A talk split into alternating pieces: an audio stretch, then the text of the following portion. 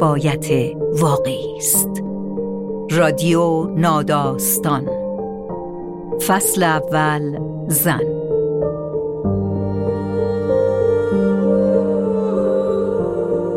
روایت زنان همیشه شنیدنی است. شیرالات شودر حامی این فصل از پادکست رادیو ناداستان.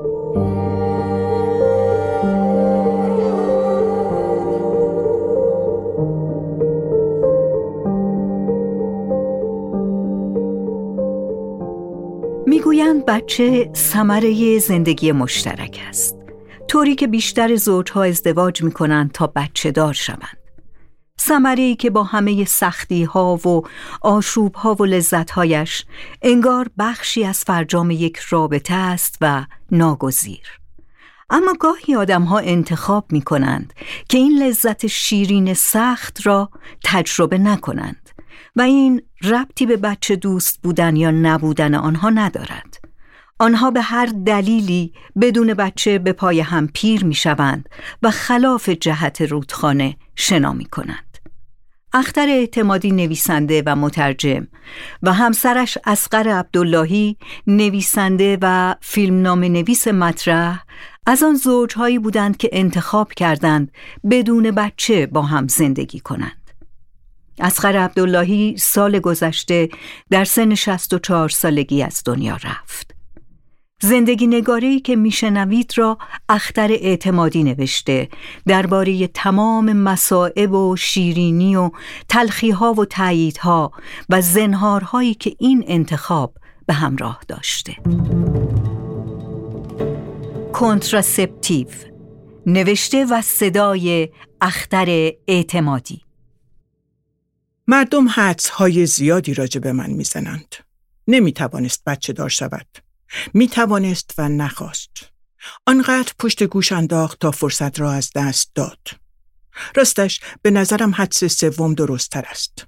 ژن آبلاموفی آبا و اجدادی من در آن دو دهه طلایی باروری عمرم به شدت قدرت گرفته بود و اجازه نمی‌داد توصیه های دوستان و خانواده و آشنایان نگران کارگر بیفتد.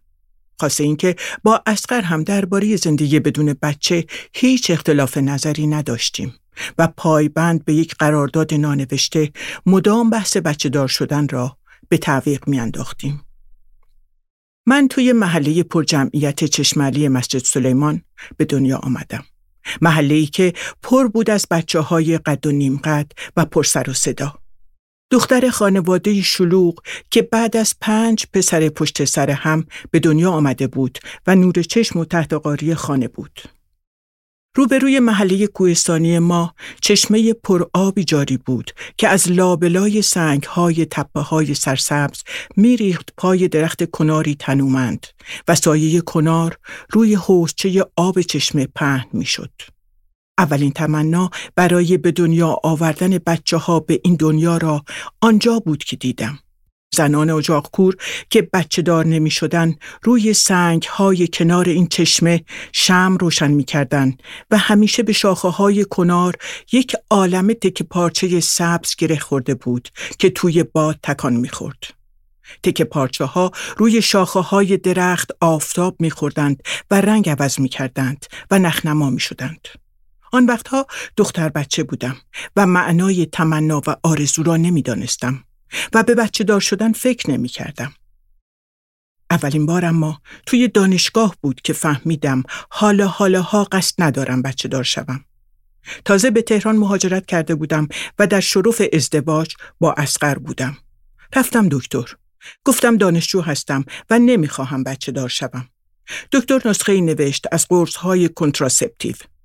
همین نسخه به گمانم دو دهه به من خدمت کرد.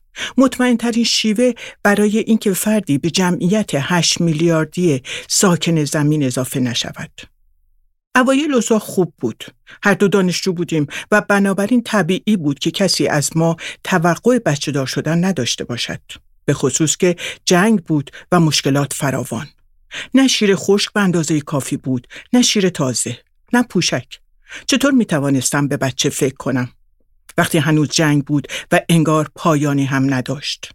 شرایط گاهی آنقدر ترسناک می‌شد که هر بار که هوس کمرمق بچه دار شدن به سرم می‌زد مثل اسکارلت برباد رفته به خودم می‌گفتم بعدا دربارش فکر می‌کنم اما بعد از مدتی خانواده دلواپس دست به کار شد اول با فرستادن خلعتی ها شروع شد. سیل شور و ترشی و رب گوجه خانگی مادران نگران روانی تهران می شد. به امید ویار مادرانه من. به سالهای آخر جنگ رسیدیم وعده سیسمونی هم اضافه شد. داشتم به مرز سی سالگی می رسیدم و دوستان و نزدیکان آنقدر نگران شده بودند که از جان مایه می گذاشتن و دیگر قول کمک و پرستاری فرزند به دنیا نیامده را می دادند. اما ما مشغول کار بودیم و نه وقتی برای آوردن بچه داشتیم و نه فضای اضافه برای شاهزادهی که بیاید و کنار ما زندگی کند. این بود که در مقابل هیچ کدام از این بعده ها خام نشدیم.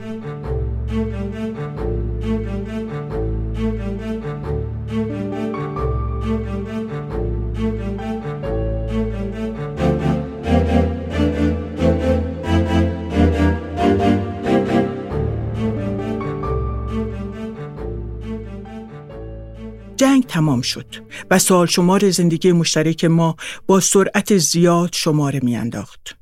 نگرانی خانواده ها از حد گذشته بود. سن من داشت بالا می‌رفت و توصیه ها تلخ و جدی شده بود. ما را از آینده بدون فرزند بدون اسای دست همسری که در سالهای میان سالی به صرافت فرزند میافتد و نوش دارویی که دیگر فایده نداشت میترساندند من اما نگران هیچ کدام از اینها نبودم به زندگی بدون بچه عادت کرده بودم تشویق ها تبدیل به تهدید شد. شور و ترشی و رب گوجه خانگی و خوراکی های خوشمزه حذف شد. کمی حسرت برانگیز بود اما من همچنان به نسخه دکتر نازنینم وفادار بودم و فکر می کردم در صورت نیاز روزی به بهزیستی می روم و یکی از صد بچه خوشگل و بیکس و کار آنجا را بر می دارم و برایش مادری می کنم.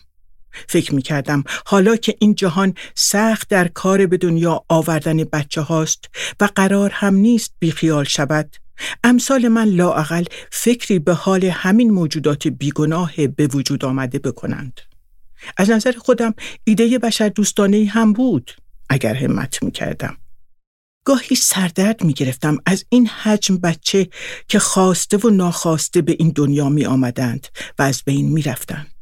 هر بار که دوستی را تا مطبهای نچندان تمیز همراهی می کردم تا از شر جنینی ناخواسته و بیموقع که از سر بی احتیاطی جان گرفته بود رها شود با بخار داروی بیهوشی که به آن حساسیت داشتم از حال می رفتم. یک بار ناچار شدم توی تراس مطب بنشینم تا دکتر کارش را تمام کند چون اگر حتی سرم را توی اتاق می کردم تا جویای حال دوستم شوم سرم گیج می رفت. من زیادی نگران و حساس بودم یا مادرها زیادی قوی بودن. یادم است توی جشنواره فیلم فجر در دهه شست فیلم شاید وقتی دیگر بهرام بیزایی را دیدم. داستان درباره دو خواهر دوقلو بود که مادر از سر فقر یکی از جگرگوشه هایش را در کودکی گوشه ای رها کرده بود. کیان دختر رها شده حالا که دوران جوانی را میگذراند دچار گمگشتگی روحی شده بود و خاطرها و تصویرهای گنگ کودکی مدام در ذهنش زنده می‌شد و آزارش می‌داد. داستان پایان خوشی داشت. شاید چون قرار بود لایه دیگری از ناخداگاه انسان را به تماشاگر نشان دهد. اما ذهن من چنان درگیر لایه اول فیلم یعنی تنهایی و گمگشتگی کیان آن دختر گم شده شد که تا مدتها حراس کودکان گم شده در گوشه کوچه و خیابانها رهایم نمی کرد و از فکر دختر بچه توی فیلم بیرون نمی آمدم. شاید همه اینها به خاطر این بود که زیادی فکر می کردم. شاید فرق من با باقی مادرها همین بود که آنها اول مادر می شدند بعد به آن فکر می کردن. اما من قبل از مادر شدن به صرافت فکر کردن افتاده بودم. واقعا فکر می کردم. از دیدن زنان باردار با آن شکمهای قلمبه کیف می کردم و به نظرم با شکوه می آمدن. اما هر بار به خاطر آن همه درد و رنج و سنگینی بار نهمایی که متحمل می شدند به جای آنها نفسم می گرفت. اصلا شاید به خاطر همین هم بود که هیچ وقت توی خوابهایم آبستن نبودم. توی خواب همیشه فرزندی داشتم حاضر و آماده که با او بازی می کردم و صبح که بیدار می شدم نبود. حتی ناخداگاه هم هم تن به چنین تصمیم دشواری نمی‌داد. چیزهای دیگری هم بود. بیخوابی، توجه و مراقبت دائمی، درد و مسئولیت بی انتها چیزهایی نبودند که فکر نکرده سراغشان بروم. نگرانی های تازه برای زندگی انسانی که از تن مادر جدا شده و دیگر نمی‌توان به جای او فکر کرد و تصمیم گرفت. اینکه بچه اصلا قرار است چه کسی بشود. چقدر از این شدن در اختیار پدر و مادر است و چقدرش به ژنها و محیط و جهان و آینده وابسته است. و همه اینها بود که تصمیم گرفتن برای بچه دار شدن یا نشدن را به دشوارترین موقعیتی که می شناختم تبدیل کرده بود.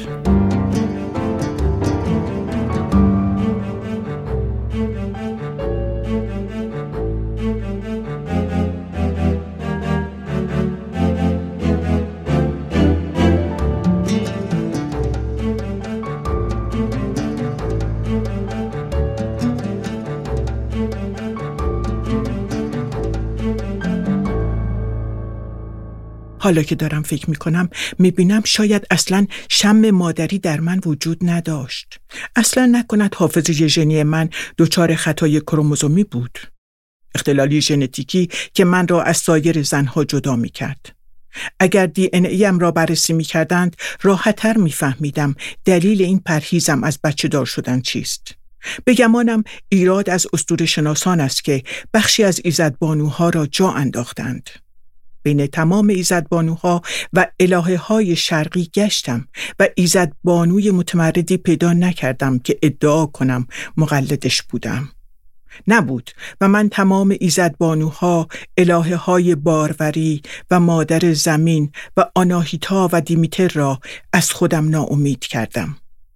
اما به جای من تقریبا بیشتر ساکنان این کره خاکی به سبک الهه های باروری این جهان در حال تولید مثلن. حالا دیگر نگران سرنوشت فرزندی نیستم که احیانا خودم باید به دنیا می آوردم. چون از زمان تولد من تا به امروز 6 میلیارد نفر به جمعیت جهان اضافه شده.